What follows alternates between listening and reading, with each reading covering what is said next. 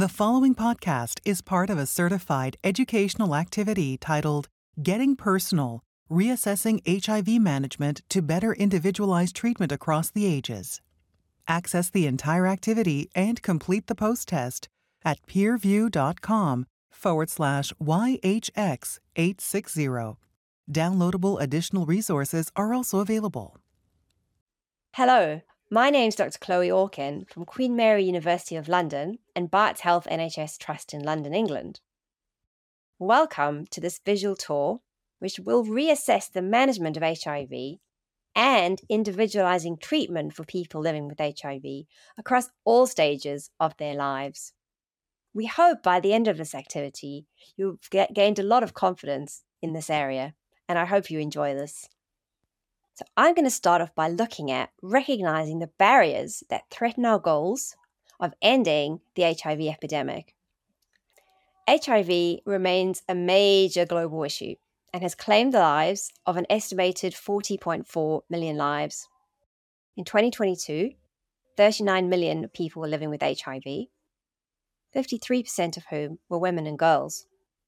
630,000 people died from HIV related causes, and 1.3 million people acquired HIV.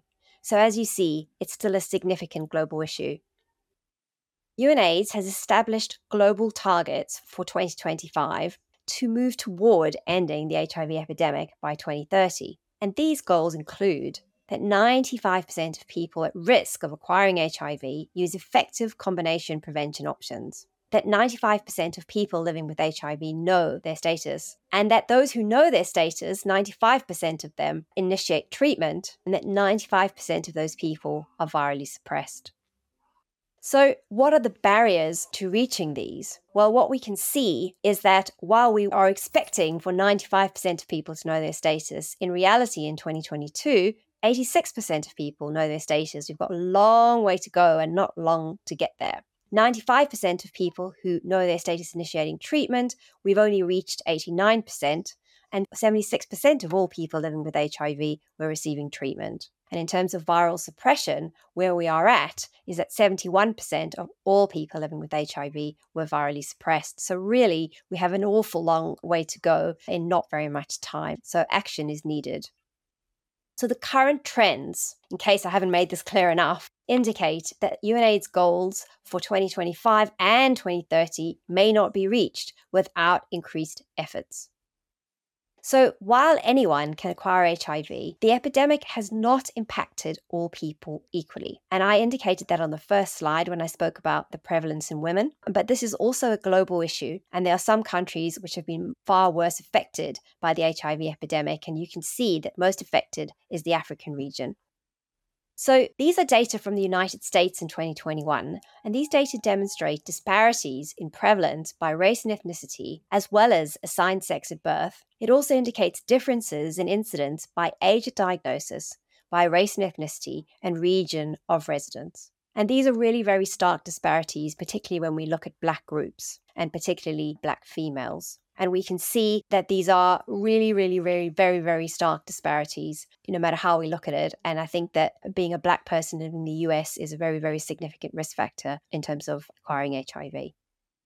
In addition to regional differences, racial and ethnic, as well as gender and age disparities, there are also key populations, specific people that are disproportionately impacted by HIV infection. So, if we think about who these are, what we can see in terms of transgender people is that the global median HIV prevalence in those aged 15 to 49 is 10.3% in transgender people. And this is quite a stunningly shocking figure.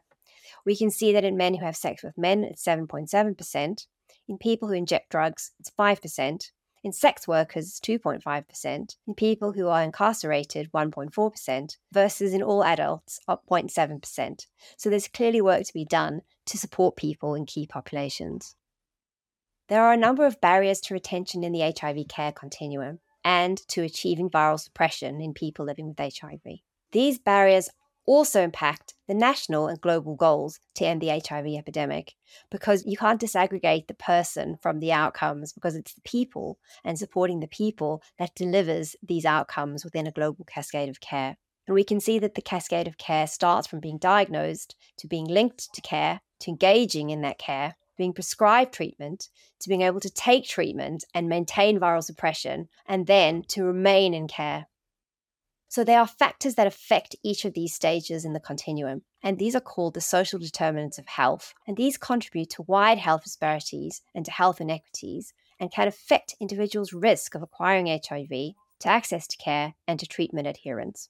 When we consider some of the social determinants of health, healthcare access and quality is one of them, the neighborhood and built environment in which people live, social and community context, economic stability, and education access and quality. These are some of the considerations around social determinants of health. Now, it's also important to recognize that there are intersectional inequities. So, things like HIV related stigma and other intersectional sources of stigma also contribute to disparities that affect people living with HIV and at risk of acquiring HIV. And they remain a persistent barrier to HIV care. And it's important to recognize that these individual factors, perceived stigma from providers, could include things like non disclosure of HIV status or risk behaviours to healthcare providers, decreased engagement in HIV care, or non adherence to treatment. On the ends of society, what we consider in terms of societal stigma would also be non disclosure of status, avoiding seeking care in clinics, hiding medications, and seeking care outside of the community of residence.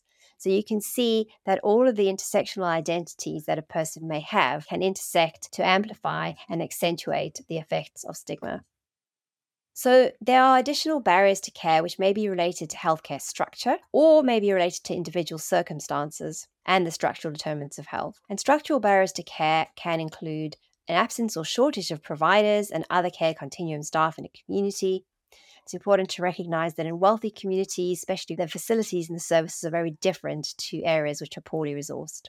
There can be issues around inappropriate or inconvenient appointment times and limited office hours, long waiting times, lack of transportation in certain areas, language or cultural barriers, so the clinic doesn't address some of the cultural language barriers needed. As we've mentioned, stigma and discrimination, broader healthcare inequities, which I've alluded to, negative experiences when attending care, and decentralized HIV treatment and testing services, and also lack of access to care during an incarceration.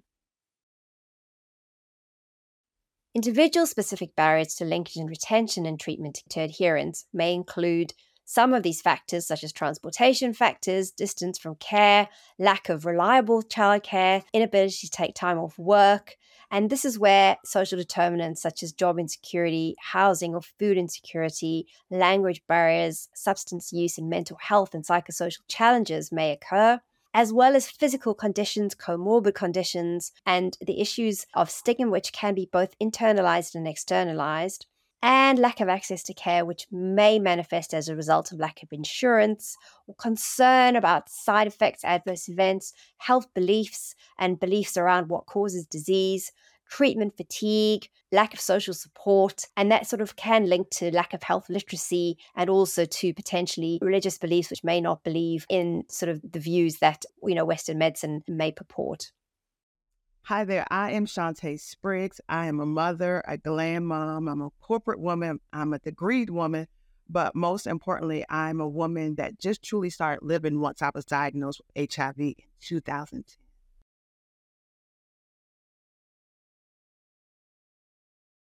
I haven't had too many issues or concerns, but there have been moments where I faced different obstacles and barriers that were tremendous and huge. Um, far and few, but they were pretty big. In my earlier years, um, I actually wasn't needing medication at that time. And at that time, ART um, wasn't actually a requirement. And then after about five to six years, my physician uh, recommended that I go on some type of regimen. And so, because of the information, it was new to me, and I'm looking at, I've been living with this for years, and now all of a sudden I have to go on this. I thought it was a matter of life or death. So, pretty much whatever they prescribed, I didn't do any type of research. Um, but later on, I would say the barriers grew because I started recognizing that sometimes these medications weren't the best for me. And so now when I look at my medication, I look at, okay, what are the side effects with this? what are the medications that could possibly interact with it. But then I also look at, okay, what are the long term effects on my liver and my kidney? And maybe I need to take a look at this number every time I get my um, information in from my doctor showing what my labs are. But these were things I did not know. So I would just say the first part of phase one is just knowledge.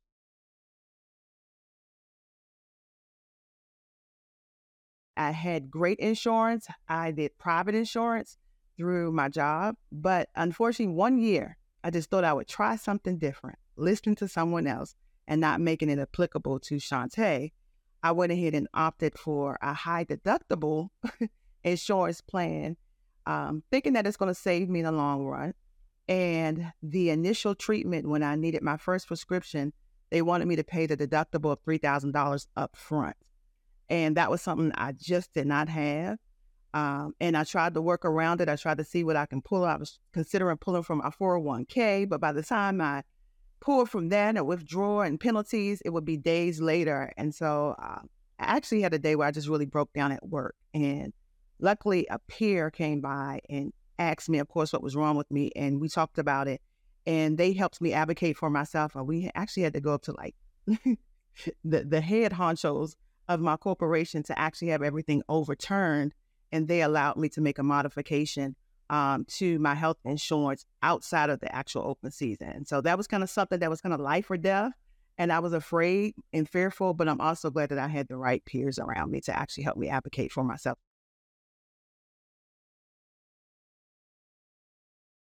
I was okay with the day to day regimen, um, the day to day business as usual. But uh, there were often times where I would travel anywhere between four to six weeks at a time um, sometimes a week at a time. And so one particular time, I was in a very like rural place uh, on a business trip, and I realized my medication was coming to an end in like three days. And so I went to see um, if my physician can switch everything over to that particular pharmacy. And when I got to that pharmacy, they actually stated because of that area, which I thought this was kind of stigmatic, uh, because of that area, they really didn't have that type of problem. And this is exactly what the pharmacist rep said to me in the drive through. And as a result, um, they said it would take anywhere between 72 hours, if not longer, for them to get the medication. I was fearful of the fact that I may not be able to continue taking that medication within that particular classification and may have to go to another one.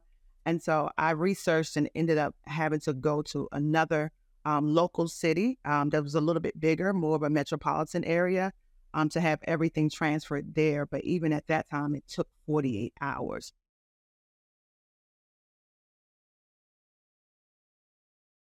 I'm still doing the one pill a day. I have considered the shot, and this is a conversation uh, my provider and I have had back and forth uh, with the shot being so new. Uh, I would have to come into the facility to actually have it administered until they find a little satellite locations. From my understanding, they are trying to work with local pharmacies to actually have it administered. They're kind of sort of like the COVID shot or, you know, the vaccinations. But until then, I would have to go in um, to my actual physician. And right now, I don't actually have to do that. And so that's one of those things that I'm waiting to work the kinks out. It's something I'm definitely will be interested in.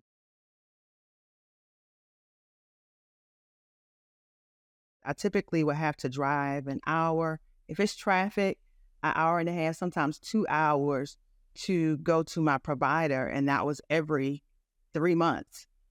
And so now, um, and some of this came up as a nuance since COVID. Now we meet virtually and we have it to where I automatically just, she sends my lab order in to um, LabCorp and I'll just go ahead and just take my labs. We review it. I have the apps that it comes in within 48 to 72 hours. I can view it myself. And oftentimes I'm sending her a message saying, Oh, I'm still good. Or, Hey, let's look out for this. And so that way, when we have our actual uh, visit virtually, we already have some interactions that we've discussed via chat and in the app. And so I just think that so much has changed from before that some of those barriers of just traveling and, and getting to a provider is just not there. But as a woman um, that's been living with HIV since 2010, um, I will have to say this has been quite a journey, a purposeful journey.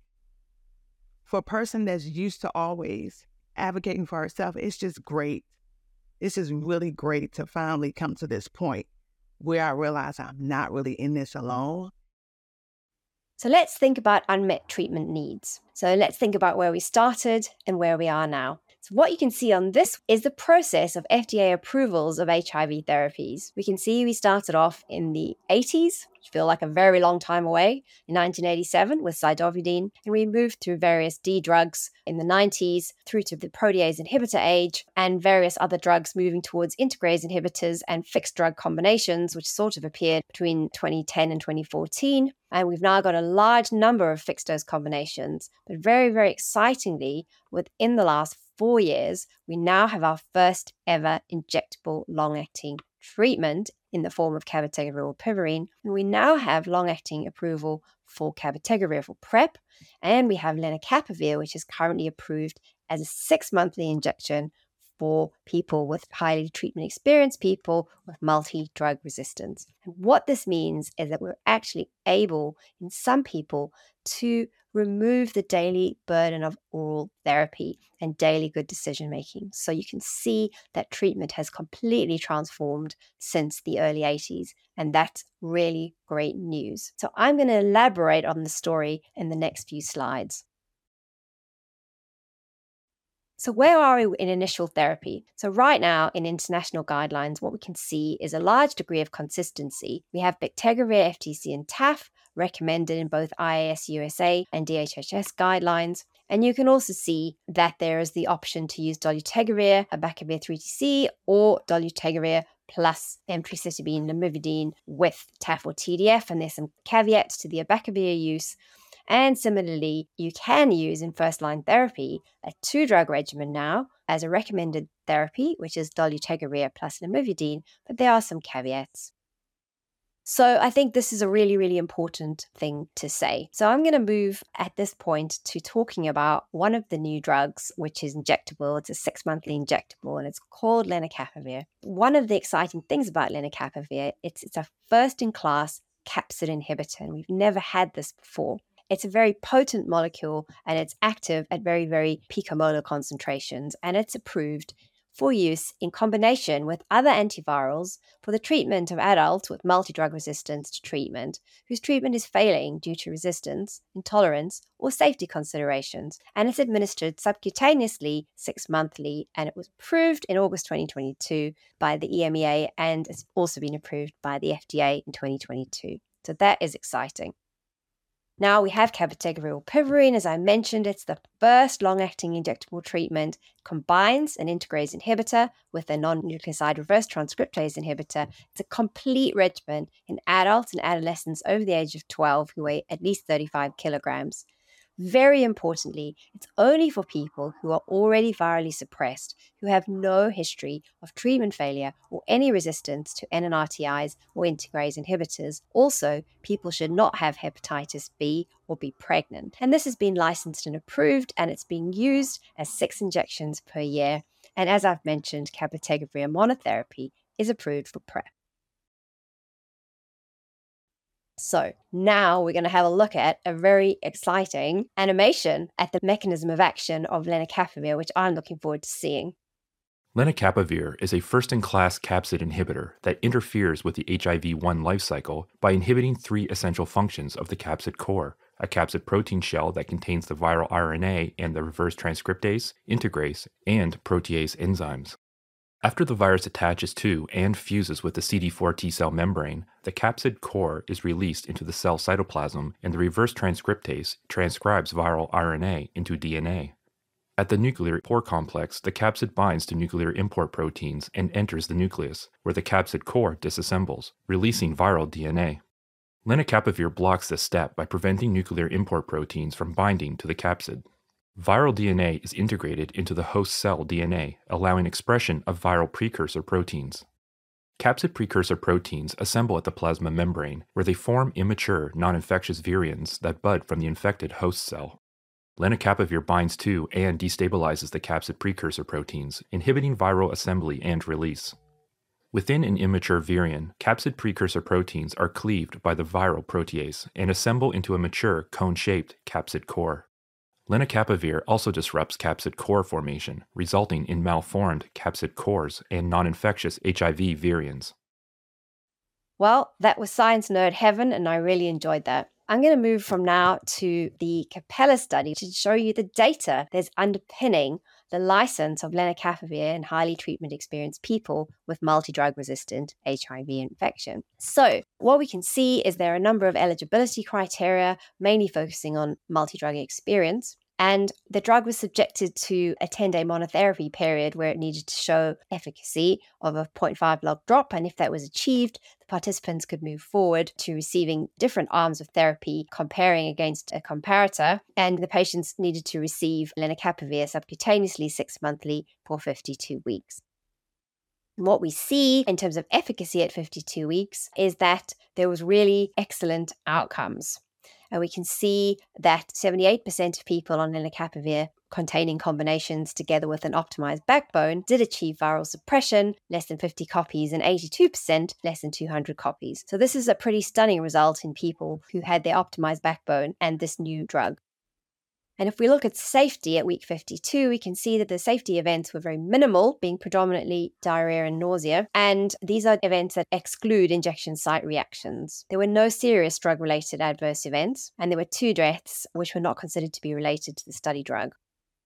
When we consider the incidence of injection site reactions, after the first injection and after the second injection, what you can see is the vast majority of people had no reaction. The reactions that did occur predominantly grade 1 or 2. Interestingly, there was only one participant who discontinued the study due to an injection site reaction, which was a nodule. And this indicates that the people actually persisted because they were able to tolerate the injection site reactions. The drug is also being evaluated in first line therapy, and you can see that in the phase 2 Calibrate study, which is a multiple arm study for people on first line treatment, the lenacapavir was given in a number of different ways, and the comparator was bictegravir, FTC, and TAF as an oral combination. And you can see it was given six monthly, and you can see that it was also given orally in one of the treatment arms. So, this is an earlier stage study, but what we can see is promising outcomes at week 54. You can see the bictegravir, FTC, and TAF comparator is in green, and the different lenacapavir combinations are in the other colors. So, if you pull the subcutaneous lenacapavir group of treatment groups one and two, initially in combination with FTC and TAF, and then with TAF or bictegravir, you can see that 88% achieved and maintained virological suppression at week 54. When we consider the safety events, as I've pointed out, the most common adverse events occurring at a frequency of greater than 10% were headache, nausea, and COVID, actually, which was very similar to what we saw in the other study. Once again, no serious adverse events related to the study drug. There were no grade 4 adverse events, and there were no discontinuations due to non injection site reaction adverse events.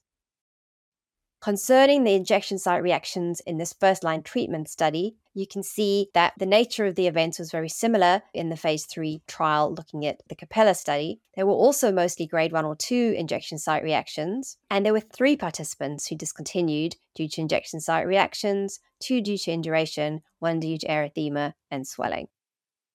So I'm going to move to cabotegravir rilpivirine now and talk about a study called the FLAIR study, which is very dear to my heart as I'm the global lead author for this study. So this study was for people who are on first line treatment, and the aim was to give them a induction phase where they received dolutegravir abacavir 3TC for 20 weeks to get them undetectable. And then if they were undetectable by week 16, they could go on to be randomized to either receive dolutegravir abacavir 3TC or to receive monthly cabotegravir rilpivirine following a month-long oral lead-in. And you can see that after week 96, things got complicated and there were different extension phases, which I'll explain to you later on. So, if we look at the FLAIR trial in terms of efficacy, what we can see in the green is cabotegravir rilpivirine, and then the purple is the oral comparator, dolutegravir abacavir 3TC. And it doesn't take a statistician to see that there was non inferiority between these two regimens at week 48 looking at safety outcomes, what we can see is there were actually quite similar outcomes in general versus the oral therapy and small numbers of adverse events leading to withdrawal. We can see that there was one drug related SAE on cabotegravir rilpivirine, which was a right knee monoarthritis, which was not considered to be related to the study drug. And there were no hypersensitivities or drug related liver injuries. Concerning the injection site reactions, on the left, you can see how the participants reported injection site reactions by week. And what you can see is that after the initial dose, there was a lot of reporting, but by week 48, this had largely petered out, and less than 20% were reporting injection site reactions by the end of the study. 99% of these were grade 1 and 2, and most resolved within seven days, with the median duration of three days. Considering the participants who decided to withdraw on the basis of injection site reactions, there were only two so when we look at week 96, we can see that the efficacy was maintained and non inferiority was maintained at week 96. In terms of adverse events, there was nothing particularly surprising that occurred, but the most common drug related adverse events occurring in greater than 3% of patients were pyrexia, headache, and asthenia and body temperature increasing. And adverse events leading to withdrawal were slightly higher numerically on the injectable arm. So when we consider the injection site reactions at week 96, the pattern is very, very similar. You can see that by this point, we have six participants who have withdrawn due to injection site related reasons. And these were broadly categorized as injection site reactions leading to withdrawal and those people that withdrew consent due to intolerability. So it's not very different. And you can see that the grade remained very mild in the main, and the median duration was three days. This trial went out to week 124. And at this point, the participants who hadn't been on cabotegravir were given the option of receiving cabotegravir rilpivirine if they wanted to. And based on a participant and physician decision together, they were able to elect as whether they would receive the injection with an oral lead in or going direct to inject. Just as a matter of chance, it so happened that these arms ended up being extremely well balanced. There are 111 people on the direct to inject arm and 121 in the people who received an oral lead in. So it was possible to evaluate in a non pre specified analysis the outcomes for the direct to inject versus the oral lead in arm, and you can see that they were indistinguishable. So before I move to the next what I would say is that it's really important to recognize that there were also no differences in terms of the pharmacokinetic factors or drug levels. There was no significant differences in the trough levels and in the drug levels that were found whether the people received the oral lead-in or not and that's a very important parameter. And this has actually led to the change in the license of the drug and the drug can now be used with or without an oral lead-in so this efficacy study that was presented at week 124 had a significant effect on the licensing of the drug so I'm going to move to the Atlas trial. The Atlas trial is very similar to the FLAIR study. The only difference is that the people who went into the Atlas study were already virally suppressed, unlike the people on the FLAIR study who started off and had to be suppressed on an initial therapy. So you can see that they could be on any treatment, any class of drugs, and half of them received this for the first 48 weeks, and then the other half received an oral lead-in and then received monthly cabotegravir or. And you can see the efficacy once again for the green cabotegravir rilpivirine is non-inferior to the oral comparator. With respect to adverse events, you would always expect to see more adverse events in a switch study, and indeed this was the case. But actually, in terms of drug related adverse events, this was relatively small. And those people that experienced a drug related adverse event at a frequency of greater than 3%, they were very similar to the FLAIR study fatigue, pyrexia, headache, and nausea. And adverse events leading to withdrawal were small. So if we look at the injection site reactions, you'll recognize this pattern is almost identical to the pattern I showed you in the FLAIR study. Lots in the first after the first injection, very few reported by week 48. And the median time is again three days and tends to resolve within seven days, and 99% were grade one and two. So I think essentially it's almost the identical pattern. And four people withdrew due to injection site reactions. So when we look at week 96, once again, we see very similar outcomes. And the adverse events at week 96, once again, are fairly unremarkable, no surprises and no real changes. With respect to the adverse, the injection site reactions, the same patterns have been shown. And you can see that two participants in the switch arm who switched between week 52 and week 96 withdrew due to injection site reaction related adverse events. So, what I would say at this point is that there is another study called the Atlas 2M study. This study evaluated the efficacy of cabotegravir rilpivirine dosed two monthly versus one monthly. So there was no oral comparator here. And in this study, the findings that we've seen in the Atlas study for virally suppressed people were pretty much replicated, where we saw non inferiority and we saw a very similar safety profile and a pretty much identical injection site reaction profile. So, what we've seen in these three very important registrational studies is a very consistent picture across the three studies. So, we do have a pipeline, which is exciting. It's always exciting. We have islatravir, which is an NRTTI, and islatravir and doravirine are being evaluated versus doravirine 3TC TDF in first line therapy studies. We have the injectable maturational inhibitor ending on 937, which is currently in early phase development. We have the MK8507, which has been given a name, ulonivirine, and the other drugs are including investigational broadly neutralizing antibodies, teropavimab, and zinlirvimab. And these are being studied in virally suppressed people, and we've seen some data on this. So this is the pipeline. And we really hope that it's going to be fertile and lead to lots of additional wonderful options for people to reduce the burden of the necessity to take daily oral therapy and make daily good decisions. My name is Donald Young. I am HIV positive, undetectable since uh, I was diagnosed HIV positive in 2019.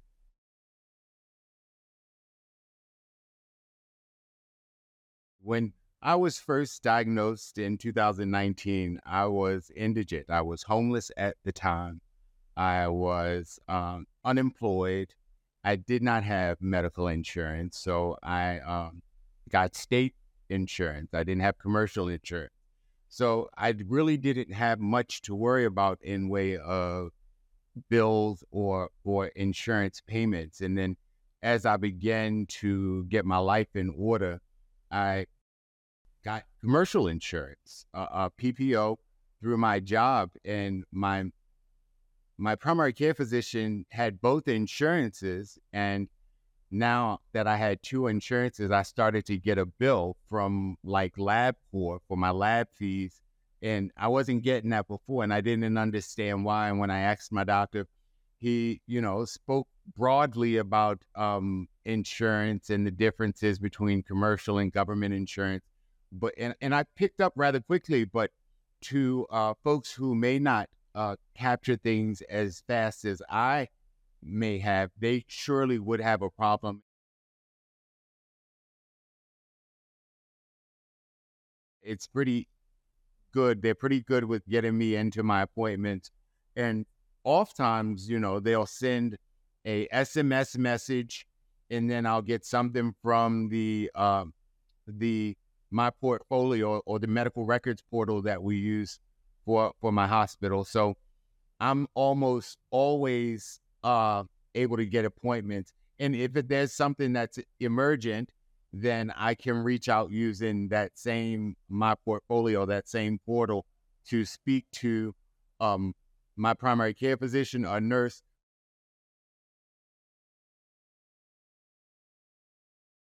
Sad to say, no.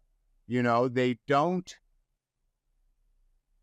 I come off as all well put together, and if it's needed, Donald's going to ask for it. But there are some things that I don't know about. And, and sometimes I feel like because my primary care physician or my team looks at me to be, you know, a student on top of it, they sometimes take for granted that I may know, but I don't.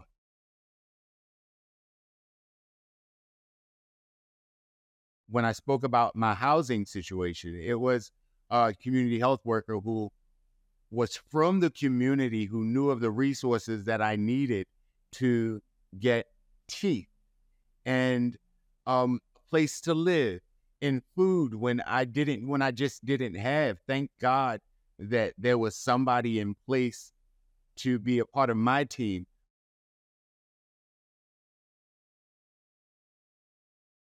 that's where that's where I get my treatment now. I get my treatment in a multi-services facility where um, I am being treated for my substance abuse and my substance use disorder, as well as my infectious disease disorder. So those both, and because they're done in the same facility, it makes it really easy. Everybody's there for my psyche and my mental health workers to my physical workers as well as to my occupational health and job and that sort of thing is connected as well. So it all works in tandem, and it it's a blessing, I know, because it doesn't happen like that for everybody. Their linkage to cares come from so many different directions that sometimes they have a very hard time navigating through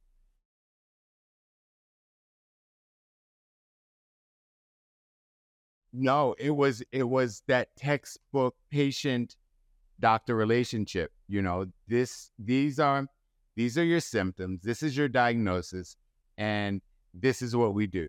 You every 90 days you'll get lab work done and then you'll come in and see me. We'll discuss that lab work. I've made connections with my community health worker who um, allows me some of the things that I feel like I need to talk to the doctor about are not really medical issues. They are uh, they are navigation issues through the intricate healthcare system. And I find that happens with the community health worker. And then, you know, when I mentioned to go to my doctor after following what the community health worker, you know, advised, he'll put it into his treatment plan. So when I get opportunities to talk to healthcare professionals like the ones who will see this recording, guys, we have a lot of work to do because there are a lot of people with HIV and those without who are not getting the treatment that they need and that they deserve because they just don't know that they need and deserve it. So we got to do better at getting out there and letting them know what it is that they need and just how we can help. Let's think about retention in care because in order for people to succeed on treatment and for their treatments to be successful, they have to continue to come to their treatment center. So, funnily enough, retention in care is something that's quite ill defined. So, essentially, some people define this as a person's regular engagement with medical care at the healthcare facility after initial entry into the system. And the CDC and the, the National HIV Strategy have a definition of at least two CD4 cell counts or viral load tests performed greater than three months apart during the year of evaluation. That's what they consider to be retention in care. The Health Resources and Service Administration and Institute of Medicine consider it to be greater than two medical visit dates that were greater than 90 days apart in the measurement year. But to be honest, the consensus definition is really not there globally or even clearly in the US. So, in order to keep people living with HIV engaged in care or to re engage people who have stopped attending, we've got to be aware of their attention status and we need the mechanisms to actually measure whether people are or are not attending. So, Data to Care is a public health strategy that uses multiple sources of data to identify people who are not in care or who are in care but are not suppressed so that they can be re engaged in care and linked to social services and treated to achieve and maintain viral suppression and this is something that happens in the US. And this data to care include data from surveillance data in terms of people living with HIV, from pharmacy fill data, from clinic appointment data, and from other treatment and data care resources. And in the UK, we have similar surveillance mechanisms from the UK Health and Security Agency. And in my own clinic, we have a very special clinic called the Link Clinic, which looks after people living with HIV who are having difficulties adhering or being retained in care and we have a one stop shop clinic, which really offers a number of opportunities to look after people. And we have a sophisticated way of tracking people who may no longer be retained in care.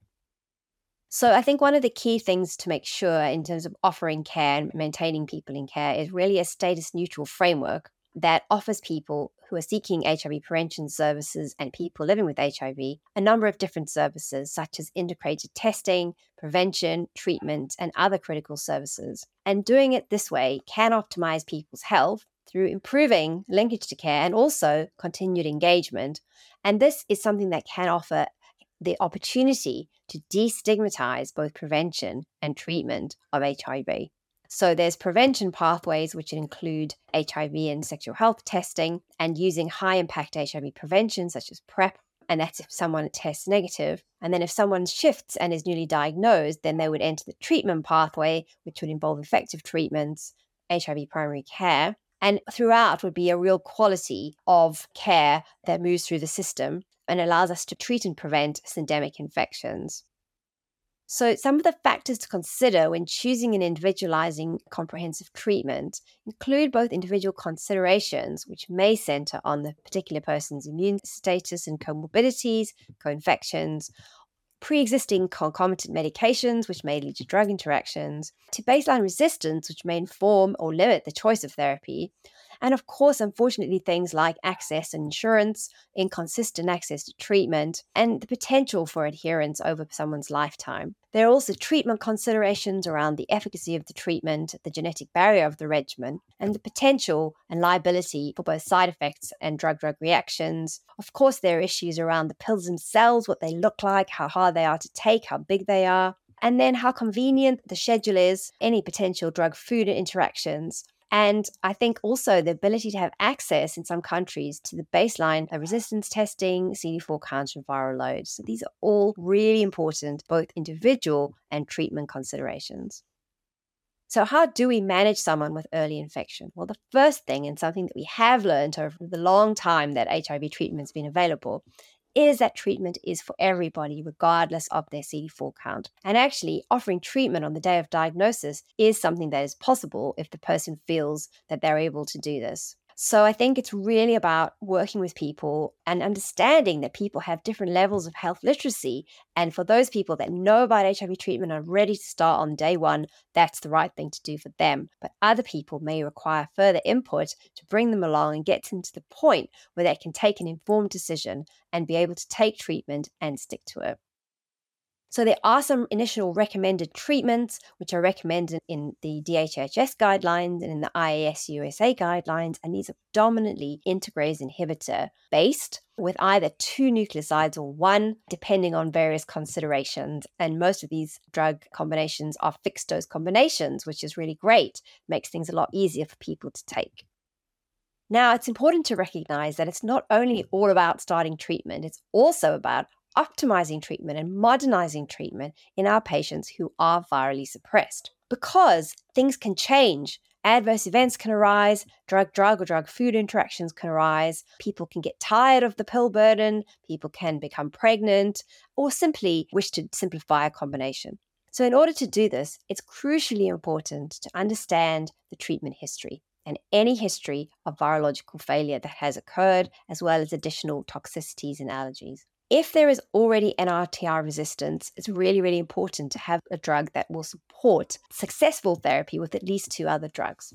Now, it's important to recognize that there is the option of giving long-acting cabotegravir or rilpivirine either every one month or every two months. And this is a luxury you have in the US. In Europe, we can only give it two monthly. And it can be used as an optimization for people who are virally suppressed without hepatitis B co infection, in whom there's no history of virological failure or resistance to NNRTIs or integrase inhibitors, and people that are willing to take the step of attending two monthly or monthly for injection. So, what happens if the treatment does not work? Well, the first thing to be assessed is adherence because the commonest cause of treatment not working is the fact that people have not managed to take it, and there may be many reasons for this. It's also important to evaluate whether drug drug or drug food interactions may have been affected. And of course, tolerability is the commonest reasons that people don't take treatment. And it's important to evaluate the treatment history again and try and understand if something's been missed and in fact there was a history that wasn't appreciated, and look at resistance testing. So, a new regimen should include two fully active drugs. And it's important to ensure that you have at least one drug with a high resistance barrier that's included if you're using two active drugs, or three fully active drugs if this isn't the case. So I think it's also important to recognize that it's sometimes clinical trials might be the best option for a person when this isn't possible. So improving treatment and improving adherence. How do we improve adherence? Well, this is easier said than done at times. So I think the first thing to think about is if someone is struggling with adherence, it's important to protect their options by ensuring that the drug combination that you prescribe has a high genetic barrier. And what does this mean? This means that it takes multiple steps to develop resistance. And this is not the case with NNRTIs, but it is the case with boosted protease inhibitors, particularly darunavir, and also with second generation integrase inhibitors like dolutegravir or bictegravir. So we need to take an individualized approach and try and address whatever problem has affected adherence. So if it's a side effects, we affect that. If it's scheduling or appointments, we look at that. We look at whatever we can do to support socially uh, to address the social determinants of health And if there are psychological barriers, we try and address those through psychological support. But very importantly, this is not one person's job. This is a multidisciplinary approach. And we have this multidisciplinary approach in our Link Clinic. It offers social worker, psychologist, and very importantly, access to a peer mentor who can talk about things that only someone living with HIV can understand. And this is in addition to the nurse and the doctor. So, switching treatment due to adverse events, we've got to maintain viral suppression. That is one very important goal. However, there are other goals, and that is ensuring that we balance people's other needs. And these are some of the needs that I've mentioned earlier, and we consider some of these other factors and contingencies and liabilities, such as drug drug interactions and comorbidities, and also the willingness to become pregnant. So, what are the considerations for individualized management and management across the lifespan? So, one group that is often neglected and not included in clinical trials, but is a very important group, are adolescents and young adults. And these may be people that acquired HIV perinatally and have gone on to live as people living with HIV through childhood and have reached adolescence. Or alternatively, there may be people who acquire HIV during adolescence. Now, we all remember being an adolescent. It was not easy. We had a lot of hormones, a lot of emotions, and this is a very, very dangerous time in terms of adherence. So, it's very important to assess the behavioral and psychosocial context and the ability to adhere to treatment. Services need to be youth friendly, and that includes appropriate mental health care to reduce barriers. It's important to prepare adolescents and young adults for the transition to adult care because they may have been looked after by pediatricians all of their lives, and it's a big jolt to suddenly land in a quite impersonal adult clinic. Adult providers should consult and collaborate with pediatric and adolescent providers to ensure the smoothest and easiest transition for continued engagement in care. But on the other extreme, we also have older adults, and there's an increasing proportion of people living with HIV who are acquiring HIV older or living longer due to successful treatments. Now, what is important, as we all know as we get older, as I certainly feel as I get older, is that as one crosses certain thresholds, comorbidities start to emerge and we start to develop health problems, and these health problems need to be treated with medications. And with HIV, these can be particularly complex because HIV is a pro inflammatory condition, and that means that certain comorbidities are more frequent, and also some of our drugs particularly our older drugs, may have led to comorbidities. So we need to think about adverse drug events as a result of our medications and also whether our medications are potentially increasing the liability of other drugs to cause side effects. So the things we need to think about are bone, kidney, metabolic, cardiovascular, cognitive, hepatic side effects and concerns. Polypharmacy is something that is common in older persons with HIV, and it's really important to consider drug drug interactions because they may increase year on year. And some drugs, like integrase inhibitors, the second generation integrase inhibitors, have the lowest liability for drug drug interactions. So I think it's also important to recognize that it's not only what we call physical side effects, it's also that in older people, loneliness and depression are real issues and they can affect health. And there's lots of studies showing that loneliness in itself is more predictive of fatality than cardiovascular disease. So we've got to bear those things in mind. We need to bear in mind individualized management for pregnant people, for women and pregnant persons, and this would include tailoring the regimen to support both good drug levels, which can be problematic in pregnancy as the volumes of distribution change, but also safety for the fetus. So I think that's important. And I think it's really important to recognize that in the past, we have not really had adequate discussions with pregnant people. We need to discuss the changes because the options in pregnancy are much smaller than they are for general treatment. And that means that people may need to switch their therapy, and we need to take people with us we need to explain why, and we need to explain why certain regimens are not recommended, and that would include injectable cabotegravir or rilpivirine in pregnancy because of uncertainties around drug levels. For transgender people, it's very, very important that we offer a gender affirmative model to stop the additional barriers that would reduce adherence to treatment. So I think it's important to make sure that we bear in mind that transgender men can become pregnant. And it's very important we are aware of this and we screen and we look after these individuals. It's important to remember that there will be a lot of concern about interactions with gender affirming hormone therapy. And it is our job to both understand what these drug interactions could be and also to be able to speak clearly and kindly and explain to people and allay their fears that their hormones will no longer work because we have really good data around hormones and we can support this as needed. It's important to recognize that gender affirming hormone therapies are associated with certain comorbidities, such as hyperlipidemia, such as elevated cardiovascular risk, and osteopenia. So, clinicians should bear this in mind when choosing a treatment regimen, but also be sure that they are able to treat these conditions when they arise or refer appropriately. So, there are also people who live with HIV and also substance use disorder. And these are prevalent amongst people living with HIV and also exacerbate poor health outcomes. So, so screening for this should be part of clinical care. And it's important to recognize substance use disorder can take many forms. And one of the forms that's often not thought about is the use of party drugs, or what we call in the UK chemsex. And these party drugs can be addictive. And this is also very important. So, HCP should be non judgmental, of course, when discussing substance use with their patients. It's only one of the many behaviors that people can perform which are not helpful, such as overeating, over drinking, and we need to bear that in mind uh, and be respectful when we speak to our patients. It's important to support other mental health disorders and offer evidence based pharmacotherapy, for example, opioid agonist therapy where needed, tobacco cessation, alcohol use. And it's not a contraindication to treatment. There's plenty of treatments that you can use, but we must bear in mind that this may affect adherence. And where possible, we can try and support this, you know, and, particularly focus on this.